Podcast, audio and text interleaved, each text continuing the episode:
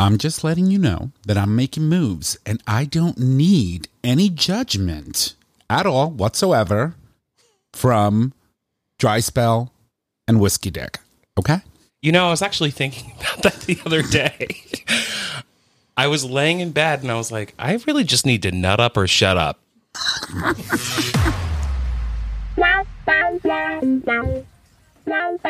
Welcome to Gay Talk 2.0, the ultimate podcast for your dose of dish.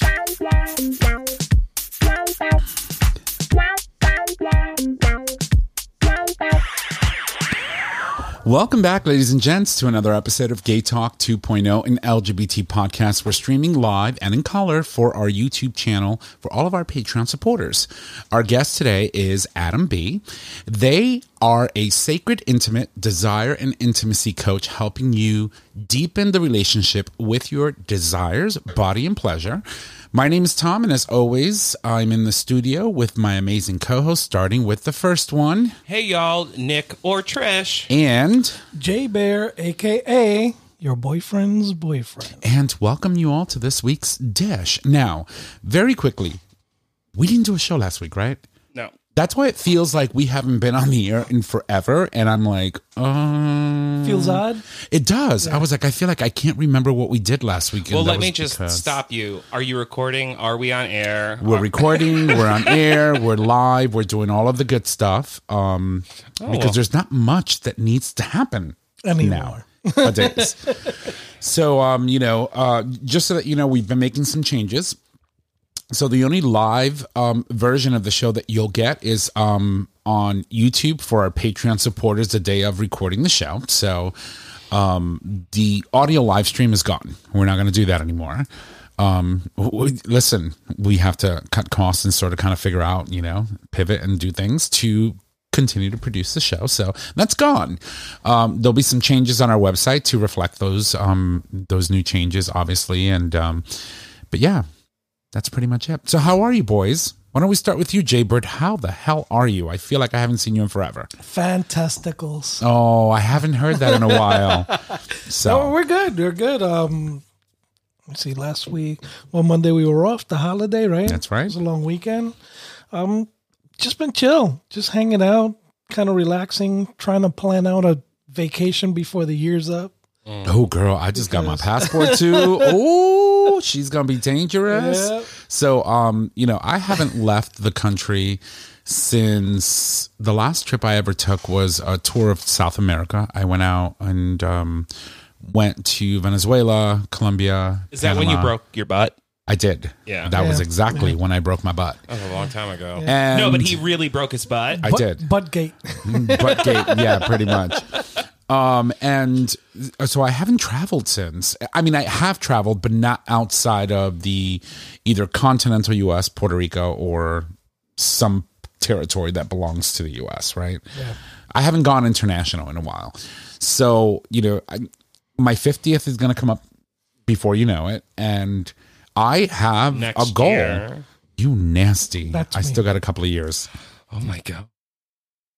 Mute her. See this is why you have a dry spell. No, no. My dry spell is my own fault. So, um, so the thing is, you know, I said, you know what, for my fiftieth, I think I'm going to, I'm going to do something big, and so I've been having conversations with both of these guys, and uh, a few of our other close friends, and I'm like, you know what, I want to go to Bora Bora, but it's like three and four thousand dollars per person to just get down there and do what you got to do. So, you know. I'm just letting you know ahead of time. You got about five years to save up and, and do it right. Yeah. Let's go party. Who wants to sponsor the trip?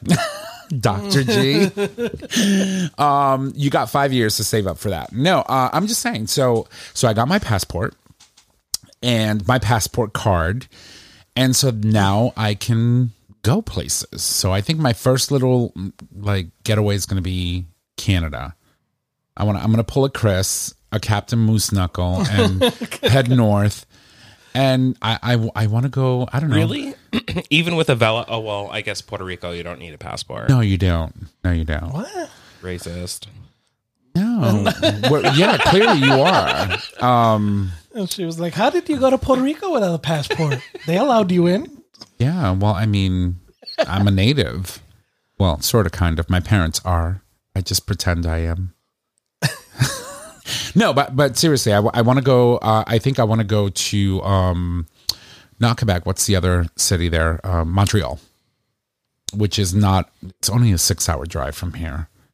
So Have It's got to be more than that.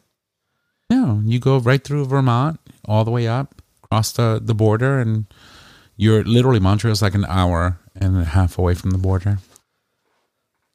I thought it was more like eight, but I could. I mean, it could be the way I drive. It might be 10. Because, you know, I stop and at all the rest stops and, you know, yeah, scope it out and see what's going on. yeah. Check where the glory holes are at. Exactly. Yeah, no yeah. judgment. Nope. Okay. Who's from any of there's you. any judgments coming this way? I'm just saying, I'm making moves. I, I can do it Making, international making now. moves, making moves, and checking glory holes. But anyway, we didn't finish talking about you. But no, it's, it's, it's low key. Just uh, you know, same old, same old. Hang out with the family and Good. and spend time with with my mom, and that's about it. You know, it's just been same old, same old. Unfortunately, all summer. Besides the one camping trip, I really haven't done much this summer. That's why I'm looking Didn't, at. wait, didn't you go away time. to like the, the camping thing? Yeah, we- I did thingamajig, the, uh, like yeah. twice this year. No, we No, talked about that, but didn't you do like some like mud driving thing? Oh no, that was that was an old. That was, Oh, an, that was old, an old video. Yeah, I was old like, video. who is this bitch? That's when I oh. was off roading. It's mm, just Yeah. stuff that pops up, and I He can get very butch at times. yeah, I know. be like her. And how are you, Trish? Mm. What's going on with you? How's uh, life? Uh, Besides life. being dry, how's life treating you? it's like sandpaper down there. Um, it's rough. Um, no, things are good. Um, just really busy with the Pride Center and work right now. Um, we're planning Pride, which is next weekend. It's next Saturday. Um, and uh, we've got a bunch of stuff going on, and we're going to announce. Well, it sort of already is announced that we have a new executive director, which is great Nice. but it's been a lot. I literally feel like I have work meetings all day and then every other day or so I have something with the center going on. So, Right. And the center's a, a really busy apparatus, right? I mean, you're talking about um, a, a small center located in the center of New Haven, in the heart of New Haven, that provides services, you know, for a lot of, you know, important um, activities that that benefits youth and members of our community. So I mean, I could see why there would be a lot going on all the time. yeah, it's Yeah. been crazy. So, we're currently looking at a new space too, so it's like uh Really? Well, that's interesting. Yeah. that would be nice. Well, hopefully, uh, uh, something a little bit more yeah, no, and I was, elevated. Yeah, the thing is like I Out of a dungeon. I won't approve. I'm such a dick. I won't approve the move unless we have funding and a plan for funding for the space moving forward. Right. Um, so I've been on the phone with like Looney's office and a whole bunch of other people, and I've been working with the executive director to try to like secure the funding. And it's just like, Well, I mean- it's like you have the conversation, and you just have to sit and wait and wait Right. and wait. Right. But you know, the other thing is too is like, you know, the Pride Center has been in that location for a very long time. Um, and there's a lot of changes happening in that in that area where like they're shutting streets down now. So it's more walkable, more um, pedestrian friendly. They're doing more activities. And I think it would benefit to like have a conversation with Ninth Square and say, you know, Yeah, yeah, we have. so just because there's so many different venues, there's so many No, spaces there, there. there's a lot of support behind the move. Right. The issue is it is a significant rent jump, even though we are getting a very uh, generous discount because we're a nonprofit and a service organization. But at the same time, we can't. I won't allow me and the other co-president Right. have discussed at length that we won't allow the center to put itself in a situation again where it doesn't have the funds to pay payroll. Right. And it, it's it that and that's important. So whatever decisions you all make, I'm sure that it will be well thought out and the space is going to be a great and amazing and yeah, I'm I- I'm excited. I'm excited to hear that. It should be great. Yeah, awesome. Knock on wood, right? Knock on wood. All right. So, um, as you know, I, int- I I did say earlier today that you know we do have. Wait, a what about you, Tom? What did you do? How are you? What's going on Oh with no, you? I'm, I'm doing well. I was I was going to go into that. Um, we do have a guest coming on Actually, today. no so- one cares. Let's move on. exactly. See, so um, I. I, I am doing well. I've been working my butt off, doing a lot of different things. Shit's happening at a rapid pace. Got my passport. I said that already. So she's making plans, making moves, and um, all is well in the land of us. But I wanted to talk about a couple of things, um, you know, before um, we go to break, and also bring our guest in today, uh, who I'm excited um, to have on the show. By the way, um, this past Monday was the 22nd anniversary of the September 11th uh, attacks um, in New York City, Washington, D.C., and obviously the plane crash that occurred in Pennsylvania. Um, and literally, it was a day that that the world stood still, and I just wanted to take a moment and um, acknowledge that that happened. And I'm in awe and shock and um, a bit in disbelief that it's been 22, 22 years, and it still feels like it was yesterday. Do you remember where you were when Yeah. when September Yeah, I 11th happened? I do. You want to share or no? I was getting off the bus. The struggle bus? No, in middle school, seventh grade. Oh wow! Oh wow! Yep. Oh wow! And uh, The my fr- cheese bus. my friend John, He was on the cheese bus. There she was. my friend John was like, "America's under attack!" Like, and I'm like, "What the fuck are you talking about? America's under attack!" And then we get to class, and um, we obviously all left school early that day, but they had TVs on in every single classroom. That's insane. I, I mean, literally, it was a day that the world stood still because we were Definitely. all like in disbelief That America was that that was happening. That it was for the first time in in decades that something you know for the first time since the Civil War. Something happened on U.S. soil, right? I mean, we've had, uh, how would I say, uh, domestic terrorist attacks like Timothy McVeigh and the Civil Oklahoma. or revolutionary? Which one was? the It doesn't matter. Anyway, civil um, one of those which one um was the one that lincoln said yeah civil war yeah it was the civil Don't war ask me. I'm not great with history. it history. was the civil war it was the war between the north and the south to free the slaves and you know and it was the civil war it, it literally it was the first time that is correct. You are you are correct. I'm She's on point today. So, you know, the, the thing is, um, you know, I remember vividly where I was. I was I was working for Beauty Systems Group at the time. It was a, a chain of stores that provided professional beauty supply products to salons exclusively to licensed professionals. And I remember also that that was the day that Mariah Carey was releasing her um Rainbow album? No, it was which one was the one that she did a movie for? Um Glitter. Glitter. Glitter. Her Glitter album.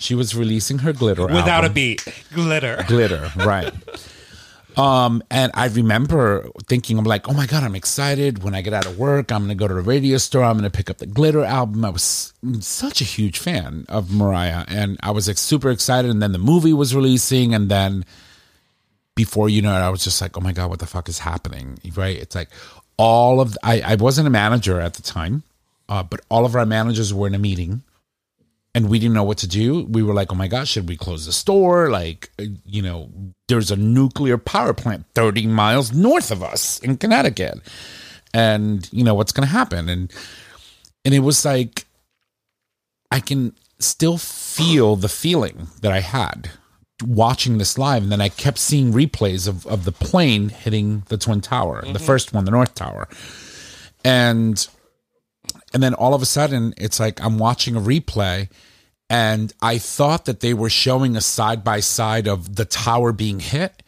and the tower the tower already hit and then the tower being hit like they were just showing instant Yeah. replay side by side not realizing that what i just witnessed on live tv was the second tower being hit it was insane Yeah.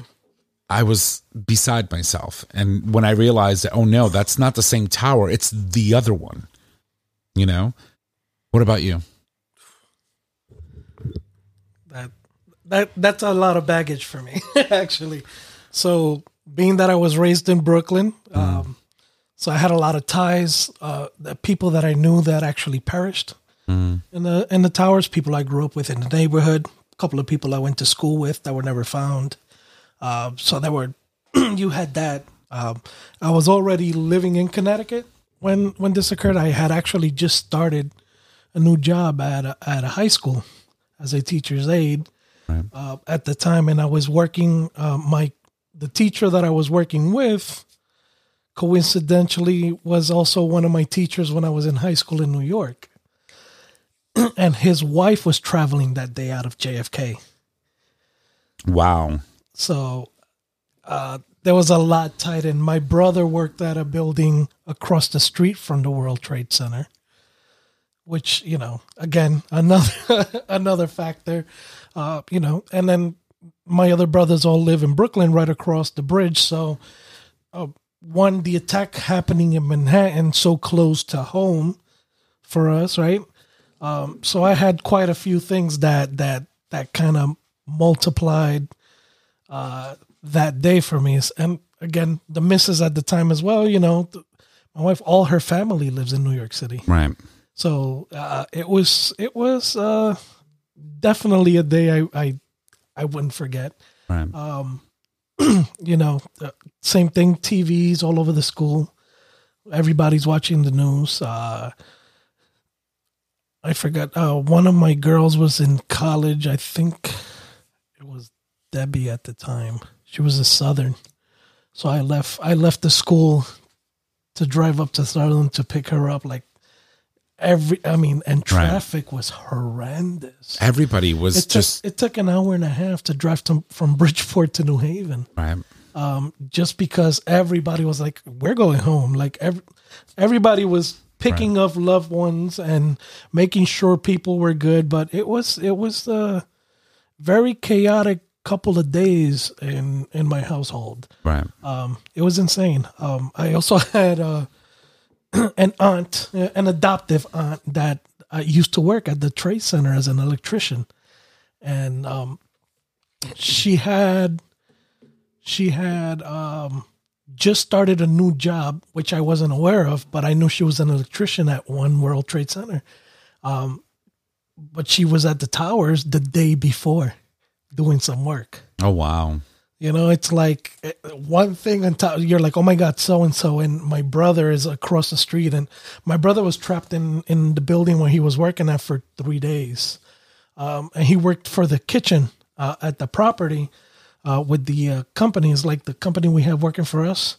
So they basically survive for a couple of days on on the food in the kitchen, um, but you know, with no electrical working or anything, everything started spoiling after a few days, and um, he trekked it home. I think it took him like four hours to get home. That's insane. I mean, I remember Yeah. watching. Yeah. Um, I was watching live feeds of people c- crossing the Brooklyn Bridge Yeah, and crossing the, the Manhattan Bridge and and like literally getting out of uh, of that whole situation. It was just insane. Yeah, and New York Um, City stopped all the trains, and a lot of the trains that were stopped were stopped in between tracks, so they were in the tunnels for hours.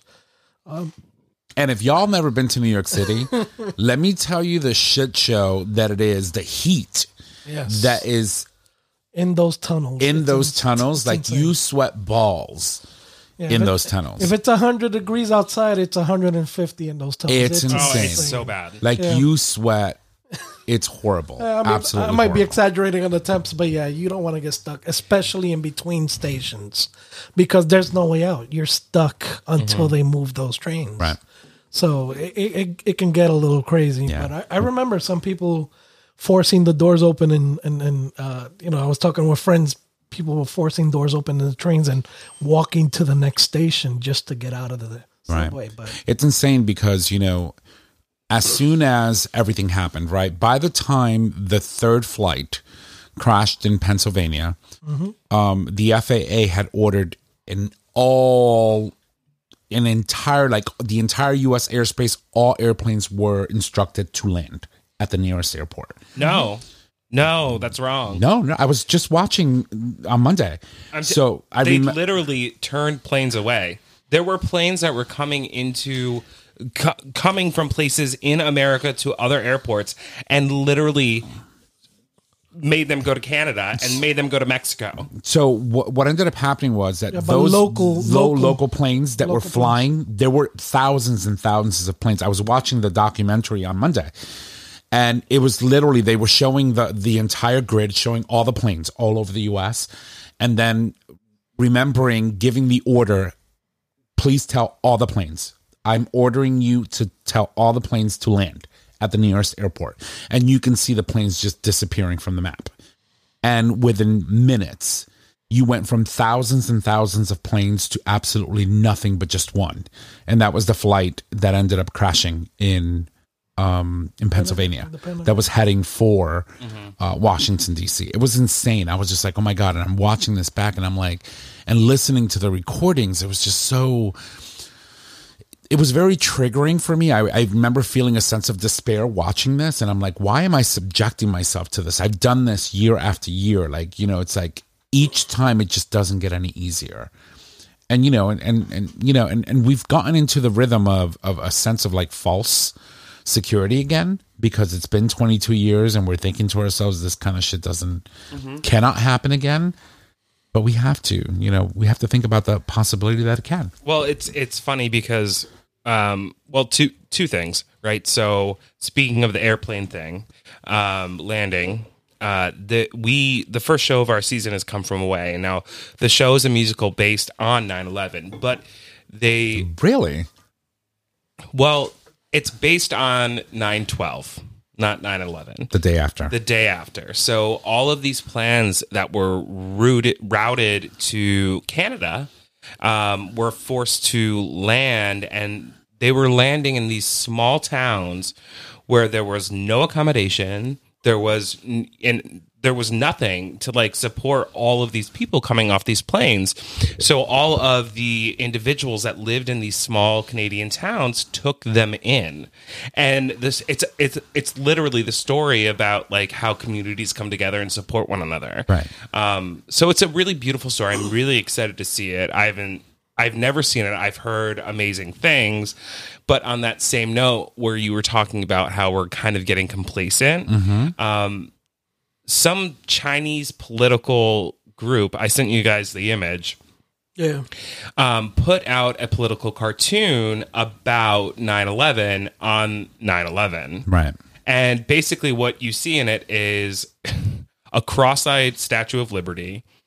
And it says she's holding a uh, thing that says 22 years after 9 11. And then in the background, you see the shadow surrounding what is the buildings that have already collapsed, which is surrounded by bullets, surrounded by um, uh, what are the Molotov cocktails. Yep.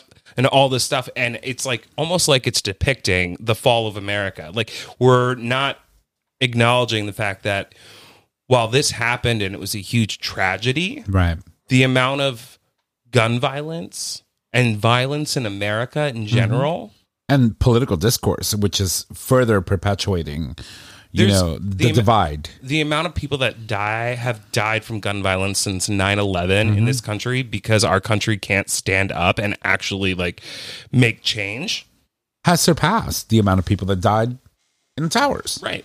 yeah Every day is a tragedy in America right now. not to mention all the children that you know we've lost i mean think about sandy hook think about you know you know all of these tragedies that have occurred in schools you know marjory stoneman high school i believe in florida and all of these other like you know vtech and you know the most recent attempted you know shooting in, in one of the schools in in in, in the south it, it's just crazy that you know this is this is the world that we live in right but Anyway, Anyway. that took us down a rabbit hole.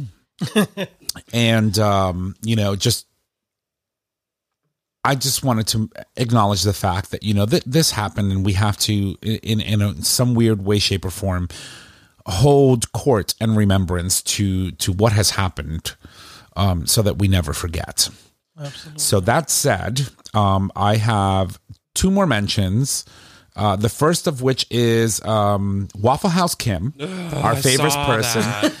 Um, she might have to actually pay damages to the gay couple that she refused marriage's license licenses to um, during her tenure as the um, Kentucky um, clerk for whatever county that was. But anyway, a federal jury Rowan County. Rowan County, thank you, is deliberating whether Kim Davis, the former Kentucky County clerk who served five days in jail for her refusal to issue a marriage license to same sex couples, should pay damages to the two couples. The couple, David Ermold and David Moore, and James Yates and William Smith, sued Davis after she repeatedly refused to issue them marriage licenses as a clerk in Rowan County beginning in 2015. The four men are seeking punitive and compensatory damages. My God, I'm saying these words. But also, like, Who am I? what the fuck? You know, It's been so long. it's well. Remember, marriage equality became a thing in 2015, right? That's when the Supreme Court, ori- um, you know, originally Yeah, affirmed yes. marriage equality in in all of the 50 U.S. states and territories. And we are now in 2023. It's been eight years, right? I'm This done hearing June. about this bitch. Yeah. Like, get her House out of our fucking news. Make her pay. I'm done. Yeah, make her pay a lot. Like I hope she has to pay a lot. Yeah. And that bitch is buying them a cake. Yes, pretty much. um, so, so, so that makes me happy that you know they're holding her accountable. And then the last thing I wanted to say before we go on break is thank you, Jae, for sending us a video of Lauren Boebert being escorted out of the Beetlejuice musical in Denver, Colorado, caused because she caused a disturbance. She was on her phone. She was singing, evidently. Yeah, probably singing, and I think somebody even said vaping. I don't know. And they How literally escort escorted her out of the her, and, venue. They her and her husband got walked. yeah, out. they got walked out, and it was just absolutely amazing to see. Bye, bitch. But yeah, and Nick, you would know. I mean, doing off Broadway shows and and, and They're not off Broadway. Like well, his shows are uh, fabulous. fabulous. But you know what I mean? They're the Shubert. They're the They're- original they're Broadway. Off, they're off Broadway. They're not on Broadway. No, they're Broadway tours. so yeah, Broadway tours. But uh, you know, you know how how would you how, you- uh, you know Same how would've in annoying? Yeah, I just want to say that some of the shows that ended up on Broadway were tech at the Started- Shubert yeah, Theater yeah. before they ever got to We Broadway. I'm know just saying. I'm just saying. It's I'm defending my bitch over It's here. 108 But years you, old. you know exactly how annoying that is. like that, a butthole. that you're trying to do a performance and you got some. Oh, she better she better on the- pray that she don't end up going to a Patti LuPone show. oh, that would be bad. That would be bad for her, and it would end Patti horrible. LuPone would have stopped the show. Yeah. She would have threw the th- literally grabbed the phone and threw it at her. Seriously. She's she's literally like yelled at people like Patti No. LuPone don't play. But the thing is, it's like when you do something like that, if she was in fact vaping, phone aside, like there are people in the audience that may be allergic to it. Like you never know. Like you have when you go see a show, you have to see it in community and be respectful of everyone in the space. That's the whole purpose of the space, right? yeah. Is to to commune and watch something that that that transports you to another uh, another place. And Another, the theater was a huge venue. Like on the Oh, video, was you could see the the amount of people that are. You didn't see the video? I watched it. Yeah. Okay, I, I was so happy watching her like finger out around and Yeah. like waving her hand up in the I air, love yelling they. at the guy. I love how they put all the footage of all the video, Every cameras, single angle every single is angle. She got caught at walking out. I'll try to see if I can find a video. We'll post it on tonight's post. How's that? All right. Well, listen, I don't want to be disrespectful. Yep. We do have a guest coming on the show. We do have to go to break. So, what I'm going to do is I'm going to um, just take a quick break. And when we come back, uh, we have our guest, Adam Bee, coming. We'll be right back.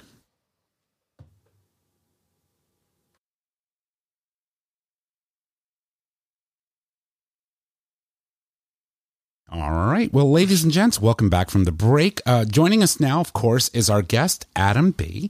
Uh, they are a sacred, intimate desire and intimacy coach, helping you depend on. Oh, God, I screwed that up. God, I hate when I do that. Let's try that again. Uh, so, anyway, they are. a sacred, intimate de- desire and intimacy coach, helping you depend Deep in. deepen the relationship with your desire, body, and pleasure. And I'm going to bring them into the live stream. Um, I just, just warning you all, we had a couple of shots while we were off screen, so having our Wine. little break. I had two. And uh, and joining us now, of course, is Adam. Thank you for joining us and welcome to the show. Yeah, thanks for having me. I feel like I'm in the wrong space here. Oh, you are not you. in the wrong space. Not at all. Not at all. Technically, yes. They they wanted they wanted you in in house, but you know, it was Yeah, short notice. Yeah. I, th- there was a I, mi- sense I of, missed the shots. Yeah. I, I there was a sense of disappointment because I said to Jae, I said he should totally come into studio. He's only in New York, and then Jae said, "No, it's it's going to be online." I was like, "Oh, okay," but that's okay. We'll live. So, Adam, how are you? Well, it's good to be here. Thanks for the invite. So, Adam, before we get started, I just want to take a moment to introduce everyone here on the table. Um, so that way um, you can familiarize yourself with who's who. Uh, so, why don't we start with you? Hi, I'm Nick or Trish, um, the token white gay at the table. And of course, Jae, Do you know him? I know Jae. And my name is Tom, um, and I host the show with these two crazy people. So thank you uh, for taking time out of your um, what I'm sure is a beautiful afternoon in New York uh, to join us on the show. Well, it's a pleasure to be here and nice to meet you all. Thanks for the introductions. Pleasure, pleasure. Um, so, Adam, I want to talk about um, your services, what you offer. So, uh, why don't you tell us a little bit about you, who you are, what you do, and then we'll move into uh, asking you some of the questions that we have uh, for you uh, in regards to what you you do for for the community. Yeah.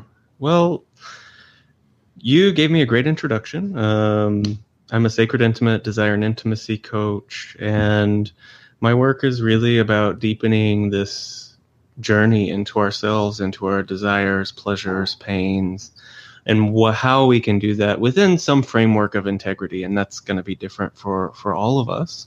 But I think it's important to to have some kind of map so that we are not um, taking advantage of ourselves or others. And so many of us don't ask for what we want because we're afraid of hurting or harming ourselves or those around us. And you know, I think learning how to create spaces, relational spaces where we can move forward and backward with a lot more ease is is so much of what my work is about. I think there's a lot of constriction in terms of uh, how we think about relationships, how we move through relationships.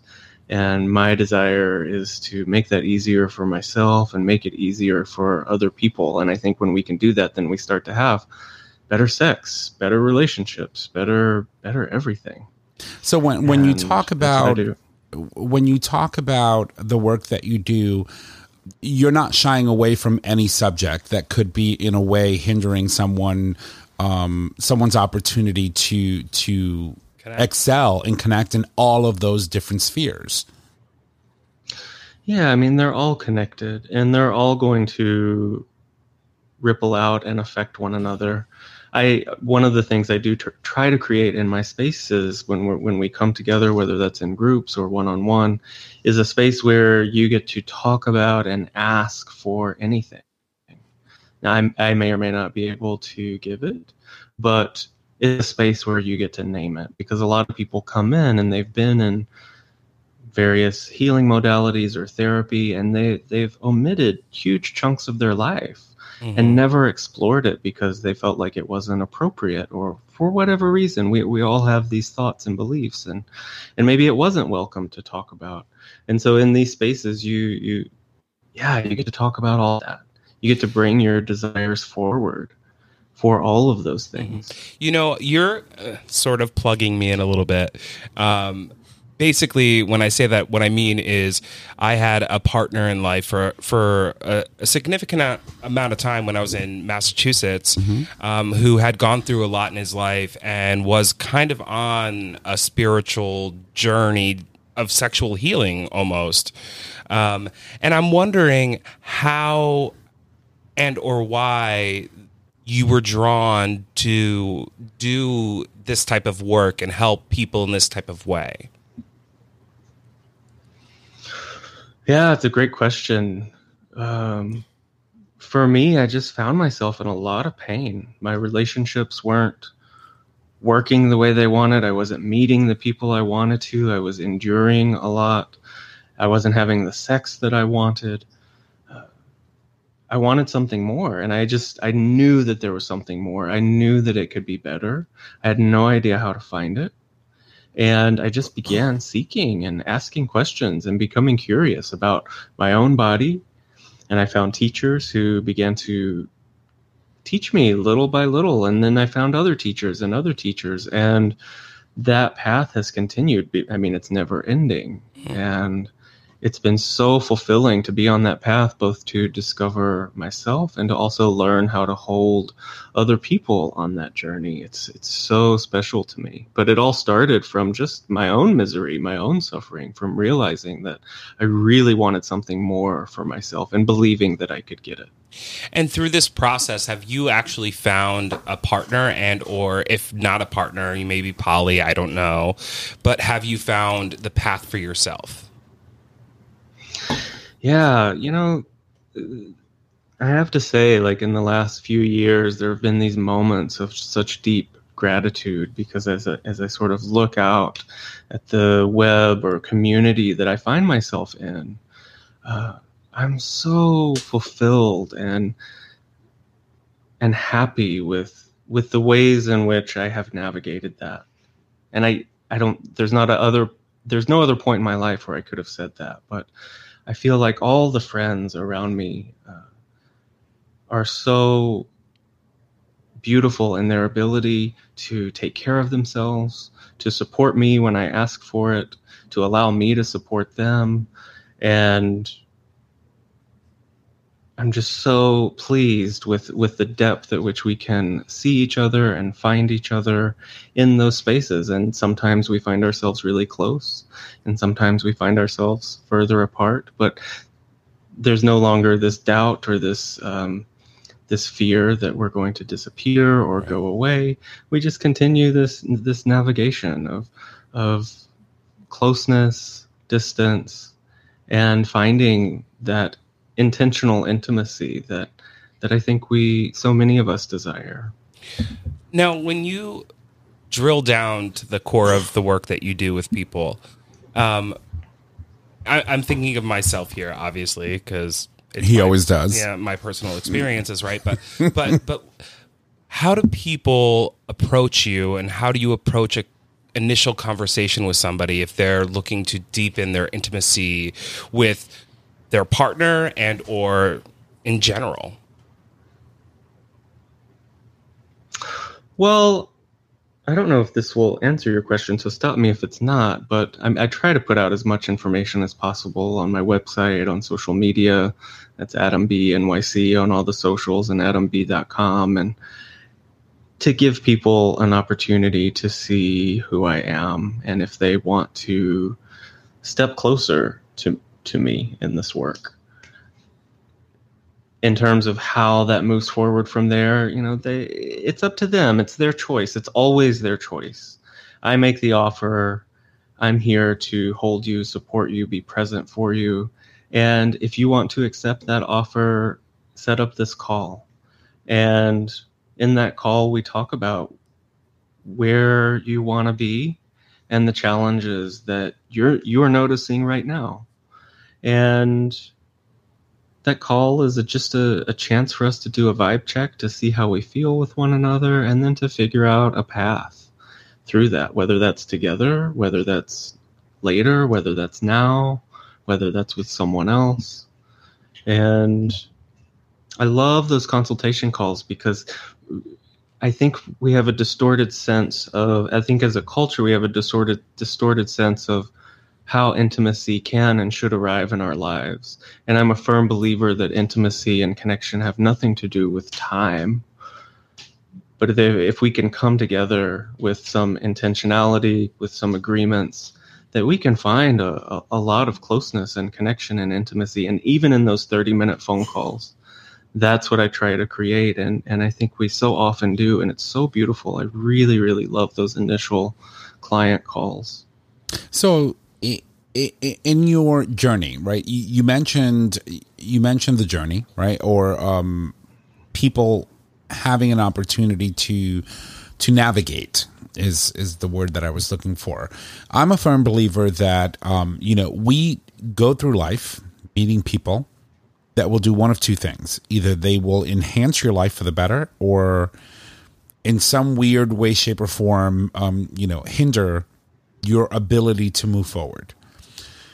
And I guess for me, what I'm what I would like to know, and, and only if you'd like to share, is was there a point in your life that um, you encountered someone that didn't sort of kind of allowed you to move forward with them, right? Like these are this is the one person or a group of people or uh, or an individual that you want to keep in your life because they bring something positive. Um, what was the catalyst for you to that drove you to do this kind of work that you're doing? Right? Because you're really touching a lot of different spectrums. I mean you you could be talking about sexuality. You could be talking about spirituality. You could be talking about you know uh, relationships with family with relationships with friends because there's a big difference. Um, and also you know all of the, the the the different flavors of of people that you encounter on an every every everyday basis. So, what was the catalyst that drove you to do this kind of work? Yeah, uh, and thanks for the, the, the noticing of the lack of clarity around that because. Um, I mean, what drove me to it was noticing that I was having a lot of challenges with my romantic relationships.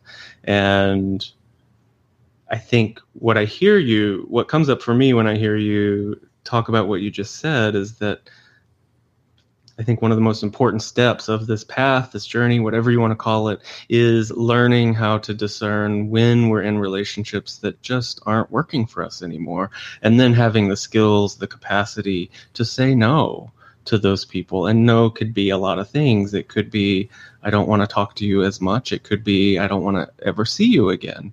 And everything in between.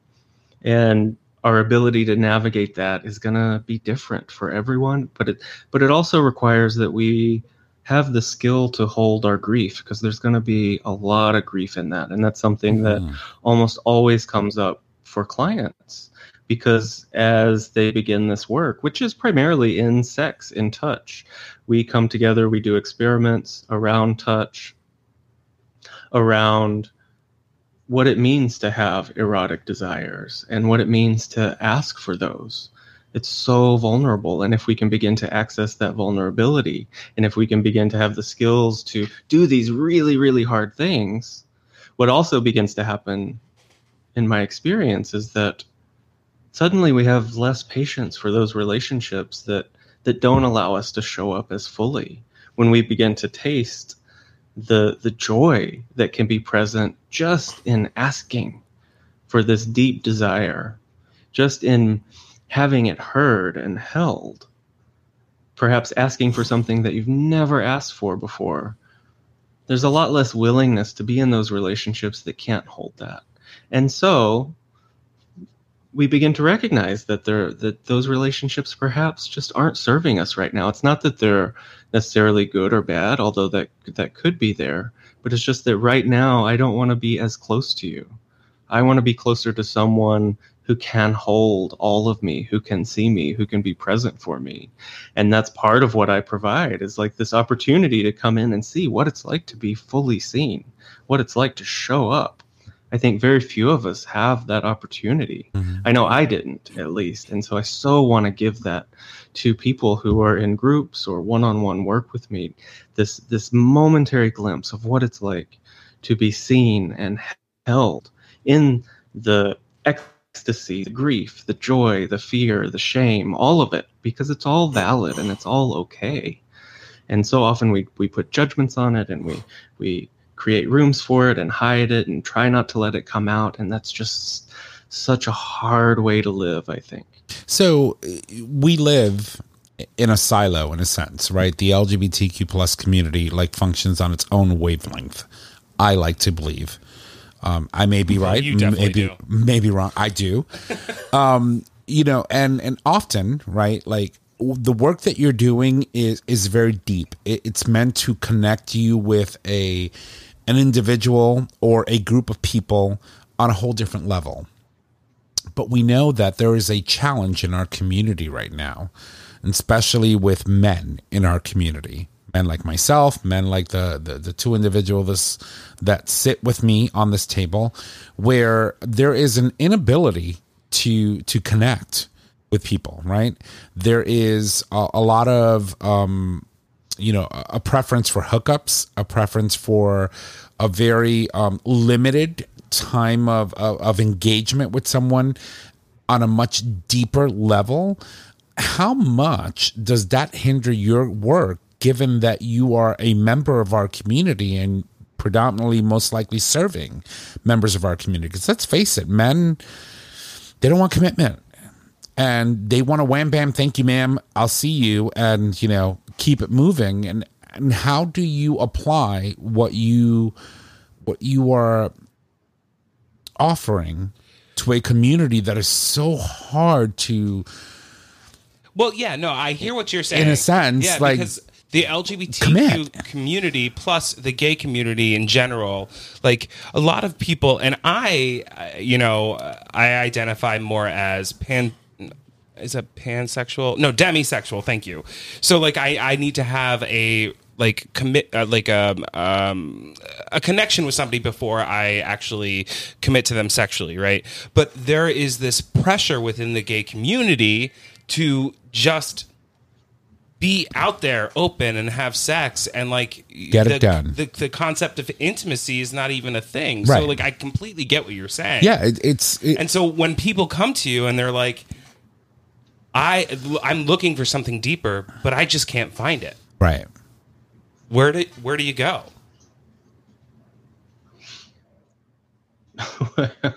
I know it's You a called this question. that is a loaded question i know because it is tough you, you, yeah, I mean, you said so much, and I, I would sort of push back against part of it and say I think this is less about the LGBTQ community and just more about uh, uh, the culture of misogyny that we live in, in which men are so often not held accountable to anything beneath the surface. We're not acculturated to go beneath the surface into our emotions, into our energetic bodies. I was raised as a boy, and um, that just doesn't happen. And so, working with women and femmes in the LGBTQ community is very different than working with masc and male identified folks in the LGBTQ community. And so I would tend to frame that as just this the really vicious effects of sexism in our overall culture where we just want to where it's easy to stay at the surface. And we can if you if you have enough privilege in your body, then you can stay at the surface your whole life and maybe never have a blip or you can ignore it. You can you definitely have blips, but if you have enough priv- privilege, you can ignore all of those blips. But what I notice is that there does come a certain point where, well, if we're talking about men in the LGBT community, where there's just a realization of the fact that they're not getting what they want.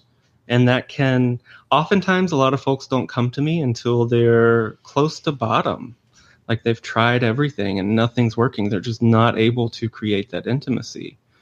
But what I notice in, in my personal life is that I think most folks, you know, I, I, I am sexually involved with a lot of men in the LGBTQ community. And what I notice is that almost all of them are really craving that emotional connection and intimacy. Right.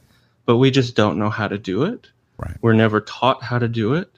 We're not held accountable when we can't do it. And so we just ignore it until we get to a point when we choose not to. Mhm. But when I meet folks, they eat it up. They want it. They love it. And I don't think that it's not that they don't want it. I think that it's just that that we don't know how. And there's there's nothing out there to teach us these things or to provide a model or a map for it. And I think that goes far far deeper than the LGBTQ community because it's it's system wide, Right. uh, Yeah. and it affects it affects everyone. You know, it's interesting to think about, you know, the heteronormative culture that we grew up in, right? And thinking about the fact that when we think, or what we grew up with was we thought intimacy aligned with monogamy, right? And that's not necessarily the case. And I wonder if you can speak to that a little bit. I'm sure you face that with clients all the time. Yeah, I mean, what do you want me to? Where do you want me to go? Wherever you want to go. I just, I, you know, I heard you say that you know you're sexually active and intimate with with many partners, and then I know that a lot of people that I have in my life can't do that. And so, like, what does that look like? What does that mean? And what does intimacy actually mean versus like you don't have to be in a relationship to be intimate and connected to somebody. Yeah. Yeah, totally. You know, we can create these bonds of intimacy in a five minute connection, a 10 minute connection, a 10 year connection. To me, it's all about the ways in which we can create relational spaces and containers with some intentionality and, and shared agreements. And if we can do that, then it makes that intimacy a lot easier. I think but we're not taught how to do that. We're not taught how to create relational spaces with intention, with shared agreements. We're not taught to speak about it, to be open about it. It requires vulnerability. It's not easy. But when, you know, talking about my my lovers, my sexual partners, you know, my friends, my family, they're all part of this constellation. And each person in that is a different distance. Some of them I'm closer to, some of them are a little further away, and that doesn't mean that I don't love them. We're connected by that love, and we may only see each other three times a year. But when we see each other those three times a year, we come back into our space. I require a certain amount of intention and presence behind that, and if and if my partners can't give that to me, then I just say, "I'm out. Let's meet another time when you can give that." Mm-hmm. because when we can give that presence and intention then the love can really flourish the present the the pleasure can flourish so much can arise in those spaces even if it's for shorter amounts of time i get really stuck on the time piece because i think we base so much of our relationships or we we place importance upon our relationships based on the amount of time that has elapsed with us together, but time doesn't create safety. Time doesn't create intimacy. Our intentions do, our mm-hmm. presence does. And if we don't know how to create the containers to allow that presence to be there, then it's not going to show up. The intimacy Right. is not going to be there, even if we spent 10 years together. Right. It's interesting that you mentioned time because I mean, when you think about, you know, all the traumas that we go through, you know, people say all the time, I hear it all the time, you know, time heals everything. No, it does not. So, you know, um, time um, is relative when, when it comes to to talking about how different things and different feelings, different experiences impact your life even far after you thought you've got o- gotten over, right? Uh, the thing that you thought you've got over years, a decade ago. You know, I find myself, you know, having exited a relationship in 2006 and there are times that even in 2023 I still think about the impacts of that relationship the impacts of of our connection or lack of uh, and how that impacts me today, how I make decisions today based on my experiences in the past. Um, So that said, you know, I, I want to pivot a little bit and talk about. Um, obviously, you have a website, you have a service. Someone who's looking to to learn uh, to navigate their emotions and to learn to navigate their ability to to connect with others on a whole different level. What does that look like when they reach out to you? Like how do you you know engage those that that that choose you as someone to guide them or mentor them in in this ex- experience that you're providing? Um and and and what happens throughout the, the, the course of, of this kind of engagement with your with your with your people Yeah, thanks for asking. It's certainly different for everyone. There, I don't have like a cookie cutter method, but the way that it usually shows up is that we come together in person and we go through an ongoing practice of asking for what you want and noticing what you're willing to give. And we take turns making requests. Some of those involve touch, some of them don't involve touch. But the reason I like to be in that practice of asking for what we want is because it allows us to continually notice how our desires are present, how they're showing up, how they're impacted by the power and privilege in the room, how they're impacted by horniness, how they're impacted by the person in front of me, the space, and how they're always changing. These desire, you know, our desires are always shifting, our limits are always shifting, and being in a practice to notice that, I think, can allow so much wisdom to emerge in our bodies and then we begin to notice what's happening in the outside of outside of that room in the rest of our lives. But it's basically the, this this breaking down of how we give, how we extend beyond our limits, how we endure, noticing what it feels like to endure, remembering the relationships where we have been enduring. Because in the space with me, I don't want you to be in a place of enduring. In this space, you get to say no. And we spend a lot of time practicing saying no. And I spend a lot of time modeling no. And so you get to say no in this space and you get to say yes. And you get to ask for what you want and you get to ask for anything. Depending on how we're working together, some of them are outside in the city where you I love the the the really intensives in New York because this city can give you literally anything if you know how to ask for it and where to ask for it. Mm-hmm.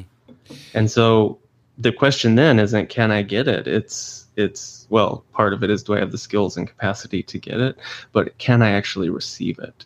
Mm-hmm. So once a if a if a client asks me, can you caress my arm or will you touch my leg? Then we talk about the ways in which we could make that better. Like, how do you really want me to touch you? What, where do you want my body? Where do you want your body? Do you want me to use oil? What pressure do you want? What lighting do you want? There's all of these pieces that go into our desires that we don't often think about. And being in the practice of really noticing what you truly want, having the courage and bravery to ask for it, is so powerful. It's truly life changing, even if it's just touching an arm. And to be able to receive something that you might never have asked for your entire life can bring a light into our bodies that I think uh, at least in my experience, few other things can. You know, and I so have, to go ahead. I'm sorry. I'm just thinking. I you know having these experiences with these individuals that are, you know, finding themselves in situations or relationships that aren't either healthy or positive for them. Um, have you found yourself in a situation where you hear a story or you're working with a client and you're like, "Oh no, this is bad." Like we need to get you some help. Like, what kind of resources can you offer someone that's potentially in an unhealthy or abusive uh, situation that they can't get themselves well, out of? Yeah.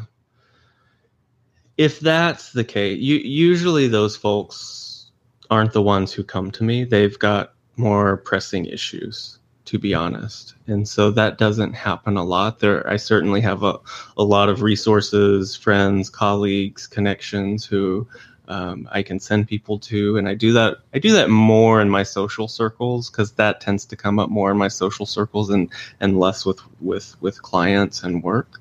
Um, but you know, in this area, especially in New York, there are so many places that can provide help and really want to provide help. And I do have access to a, to a lot of those, so I'm always more than happy to to provide that. The thing I more commonly see is people who are just really unhappy in their relationships. And so when we come together and do this work and they begin to really ask for the things that they want to receive and practice saying no to the things that they don't want or that they're unwilling to give, then they begin to show up different in their marriages and relationships, and that can get pretty spicy. And it has gotten pretty spicy. And my goal in that, you know, I have, I want them to do what what will bring them the most fulfillment, and I try to give them the tools to continue to notice what their limits are and what they want, and how to develop the skills and capacity to to keep asking for that, so that they're no longer in a place of enduring, which so many of us are. That's amazing. Well, I, I will tell you, Adam, if this ever goes south for you, can you do me a favor and make sure that you um, narrate audiobooks because your voice is one of the most soothing voices I've ever heard in my life. So I can understand why um, your ability to communicate with people um, in, in such an intimate way and and give them um, a sense, uh, in a sense, a blueprint on how they can, you know, sp- advocate for themselves, get what they want.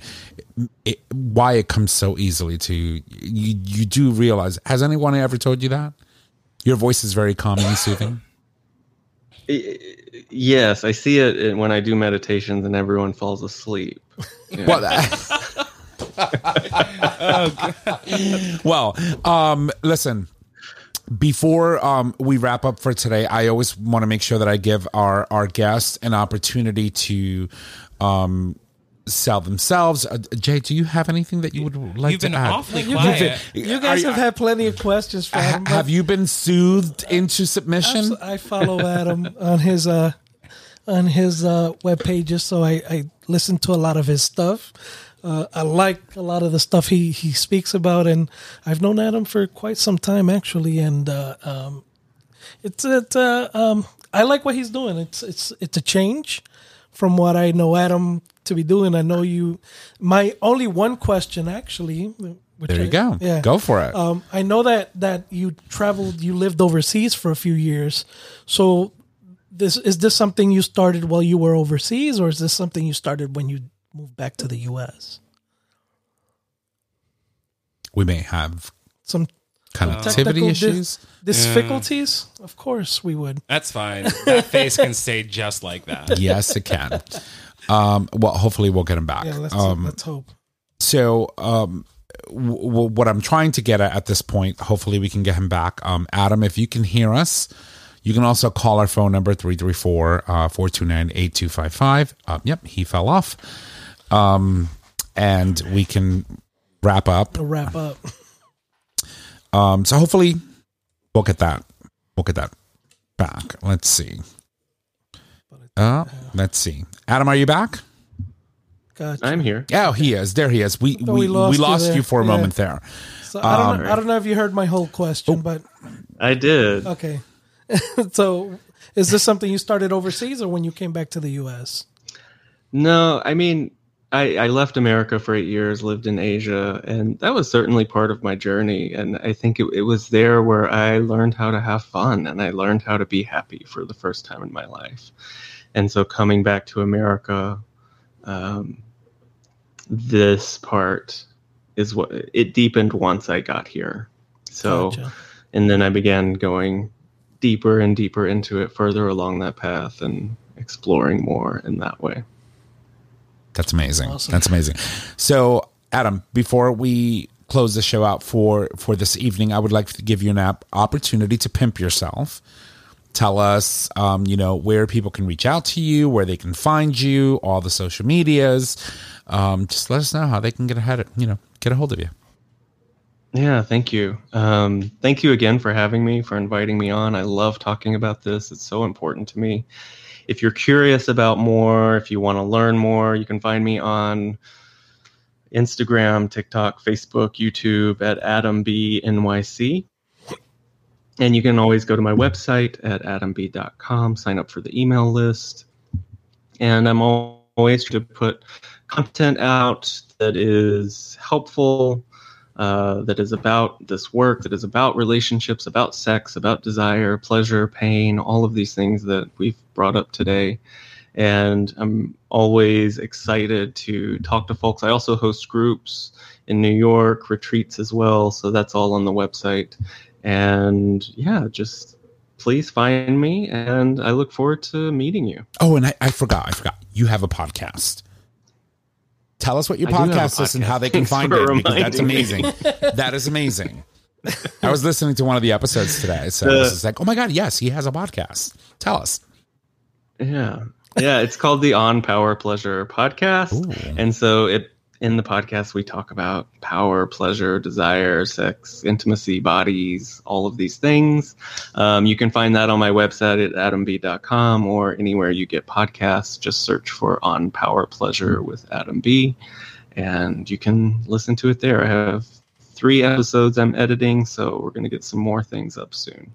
That's amazing. Well, I always say you have an open invitation to come and join us anytime you'd like. Live. preferably Live. in the studio next time you can sit over here right next to Jae um, and you know we'll be more than happy to have you back on and talk i think uh, you know the work that you're doing is amazing um, i think that there's benefit and that there is um, value in being able to to um, identify um, those areas in life and where you you you know you you have to go and fight for what you want right and not necessarily i don't want to use fight because i think it's such a but you have to learn how to identify to to to know what you want out of life and go for it you know don't cut don't sell yourself short Yeah. That's a beautiful way to put it. Speak your truth. Thank you all so much. Thank you're you. welcome adam thank you so much join us anytime uh, you have yourself a wonderful evening and uh, thank you once again I'll be on a train soon. Bye, Adam. Bye. Bye bye. Well, ladies and gents, that of course uh, was Adam B. And, uh, you know, as he mentioned before, you can go to uh, the website, adamb.com, for more information on the services that he provides and all the good stuff uh, that is available as a result of, you know, what this man offers. I will tell you, I, I was trying so hard not to. Candy, eye candy. Huh? No, no, I, I candy galore. I mean, he's a very beautiful man. For me, it was the voice. I was just like, oh my god, like I feel so zen right now. Like I literally, I wanted to start doing something like this because I was, I felt like I was in the zone, but I just didn't want to, you He's know. awesome. He's an awesome guy. No, he I mean, is. I- he I've seems like a known him very, for- very yeah, amazing guy. He's I've a known him sexual from- prophet. So for you many, know, many years. Unlike and- Chris, thank you so much for booking your first guest, Jae. I know. I didn't book that one. Thank you, That was thank all you. Jae. See? Um, wow. And Um, amazing at that. Yeah, he was. was he? I don't know. Can you tell He us? He's an amazing person. He's really cool. Well, thank you for letting us know. LC. LC, HR. Call HR soon. All right. Well, um, I'm going to toss it over to my peoples. We do have a couple of things that we have to sort of kind of go through as routine that we do on the show uh, before we wrap it up. So um, I'm going to toss it over to you, Trish. You're first. All right. Everybody, here's Mama Kim's Minute. Number one California just became the first U.S. state to establish Transgender History Month. Yay! Yes. Number two, hundreds of people form human shield around library to block anti-LGBTQ plus protesters. Yes. Number three, Georgia judge reverses her decision to block gender-affirming care ban and lets it take effect. Okay. I didn't understand that last She one. So reversed she, the She Decision to reversed ban it. her decision to ban it and let it go into effect. so basically, they're no longer going to ban. Gender-affirming care. Good for her. I wonder what what change of heart was. Anyway, Never know. Jay Bird. And I guess on this day in gay history, brought to you by Gay Talk 2.0. No, it's adamb.com today. Well, by adamb.com. That's right. uh, the date, of course, September 13th, 1931 in Germany. Uh, Lili Elbe is possibly intersex and presents as male for much of her life before transitioning to female. She marries Gerda Oh, Gerda. Gerda. Gerda Gerda Gottlieb. Jesus, I know. but mm, That's all right. In 1904 in Denmark, a marriage that the King of Denmark invalidates in 1930. It's actually probably Gerda. Gerda. Yeah. This is this is Where's Chris's- Chris? Yeah, this is Chris.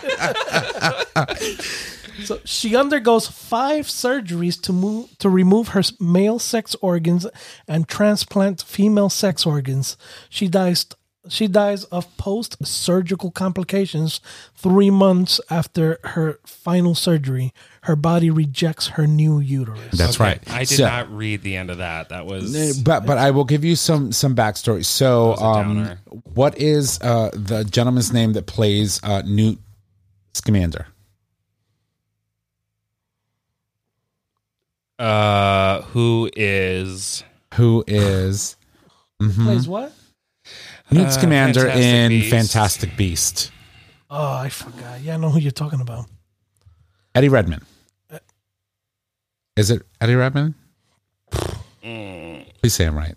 Please say I'm right. Please say I'm right. yeah. I am Eddie Redmayne. So anyway, he actually did a movie called the. Cha- um, it was called Oh, that was that that was this? Elio. Yep, Oh wow. that was it. I gotta watch that. Yeah, such a good movie. Such a good movie. Um, you know, obviously he came out afterwards and said, you know, really, I, I, I should have never played such a character, but he did it so well because you know there was that whole movement about Yeah, yeah, yeah. Uh, making sure that you know we allowed spaces for members of our community, whether you were trans, whether you were gay, whether you were whatever, um, an opportunity because there's plenty of actors in the world that could have played that role, and they chose a straight actor.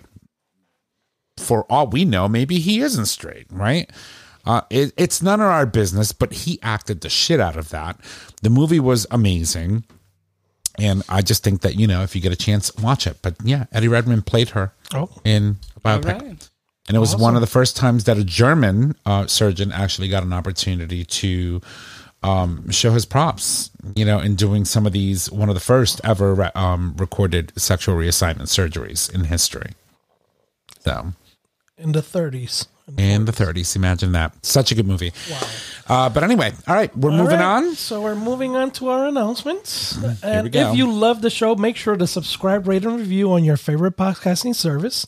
By subscribing, you get the latest and greatest of our show delivered right to your favorite device or web browser as soon as the episode is published. She is killing it. You can also support us on Patreon. With Patreon, you, our favorite listeners, can help us support the show with a pledged donation. The donations are collected monthly and can be in any denomination of a dollar or more. I need money. I want to go see Adam. My job is done. My job is done. I quit. anyway, um, Trisha, Actually, no, Jae. The thank you is Jaybird. today, Yeah. So thank you, thank you, thank you to our guest Adam B, a sacred, intimate desires and intimacy coach, helping you deepen relationships with your desires, body, and pleasure. holy shit, man! Where did you come from today? What did you take? These high noons are kicking. Oh, Suki. Now we know So- the. Wow, now we know. Now we Get know. excited, everybody, 'cause next week we mm. welcome back the one, the only, Dr. Evan Goldstein for another installment of Tales from the Tail. That's well, right. like I call it the G spot. the G spot. I love it. I love it. I'm excited. We haven't had Dr. G in about uh, two months, and it's long overdue. Yes. It's now September. Three months Since May. May. since May. Yes. May, June, July, August, September. Four months. Oh my god. It's been a while. Oh my god. When I see that man's face, I'm just gonna ejaculate and be like, "You caused this." You call. I love him though. Uh, I He's love. awesome. I He's love awesome. Dr. I like G. talking with him. But speaking of Dr. G, Yeah. Thank you, Nick. All right, everybody. Get the Future Method and all other products today. All products are doctor developed and cut. can clean out without hurting your bum. Take confidence anywhere with the anal powder packs. And now increase your stretch goals with the three piece anal glass dilation kit. V- visit futuremethod.com to purchase your life changing bum accessory today. Yes, Queen. Jaybird. And as always, time to put a ring on it. A relaxed ring a on it. relaxed ring on it. I feel like this episode was so, So soothing. I love it. And as always, our show is available on our website, gaytalk20.com, under audio podcast. It is also available as a free download on Apple Podcast, Google Podcast, and Stitcher Radio. I spoke Nick? too soon. All right. You can find us on social media Facebook, Gay Talk 2.0, Instagram, Gay Talk 2.0. You can email us at gaytalk2.0 at gaytalk20.com. Tom, give it a try. Oh, God. All right. Well, here we go. Ladies and gents, if you need to reach out to us, just head on over to our website. You can click on the Contact Us tab at the top of your web browser. There, you can leave comments, you can suggest topics, submit a question for the cast or an individual host. You can also call us and leave us any questions you may have on our voicemail. We'll answer those for you right on the show. And our phone number is 334 Gay Talk. And if you need all those digits, it is 334 429 8255. Don't forget that we do stream live for our Patreon supporters on YouTube. So make sure that you go check us out on Patreon. We're more than happy to have you. I want to thank you all for joining us on tonight's show. Y'all have a good night. Bye.